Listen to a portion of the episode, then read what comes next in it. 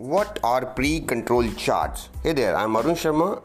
I'm founder of Submastery, helping working professionals in getting ahead in life and career through our online courses and membership. You can check more details at www.submastery.com. So if you look at this control chart, like uh, uh, there are like different types of control chart, but there is one like control chart which stood out and which is like easier to make and which is basically used by many organization, which can be easy to interpret is pre-control chart. Yes. So pre-control chart is simple to understand and implement by shop floor professionals and basically it uses the specification limit. Yes the specification limit instead of the statistical derived control limits. So what happened in pre-control chart? Basically you use the specification limit instead of control limit number one. Number two they are easier to make. Number three like it's easier for operators to or even shop floor people to make uh, the like understand the what could be the potential uh, like action which they need to take based on the interpretation. So let's try to understand what is this pre-control chart. So pre-control chart basically how you are going to make that. You are going to divide your whole specification into three zone.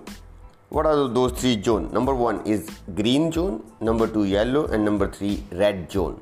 So what happened that you divide your specification into uh, that take the tolerance and divide that into three zone green yellow and red. And what happens is green yellow and red? So green portion will be like 50% of your tolerance right? So uh, that means uh, 25% of your tolerance on the upper side 25% of your tolerance on the lower side. So easy way to identify the tolerance of the green zone is basically whatever is your uh, mean center line plus minus 25% 0.25 of tolerance. So that's how you will get the upper and lower band of the green zone. So basically green zone is nothing but your tolerance 50% of tolerance should lie in the green zone. When we talk about the uh, yellow zone so basically that you can consider as a specification limits and red zone will be behind the specification limits. So to easy to understand like uh, you divide your tolerance into three zone green yellow and red and as you divide into three zone you ask your operator to plot that. Okay in real time it could be every two hour or every one hour you can plot that. And then how you will make like outcome? What will be the interpretation of that chart? There's few simple rules in when it comes to decision making. Number one like if anything everything in green continue. Very good. If one in green one in yellow zone continue. Or one in yellow another in green continue. But if any point lies in red. So stop and adjust. If any two points even lie in yellow then also it's a symbol of signal of that something might go has gone wrong or the process might deviate.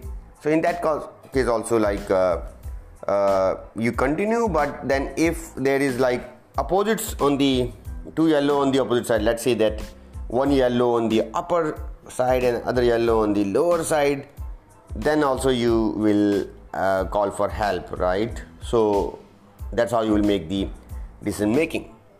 Okay so for more details like uh, you can visit www.submastery.com there you will find lot of courses regarding uh, like uh, uh, manufacturing uh, IATF, uh, automotive supply chain standards, and ISO 9001 environment management system, Six Sigma, and whatnot, right? So, highly recommended you visit www.submastery.com, and I will see you in another episode. Thank you.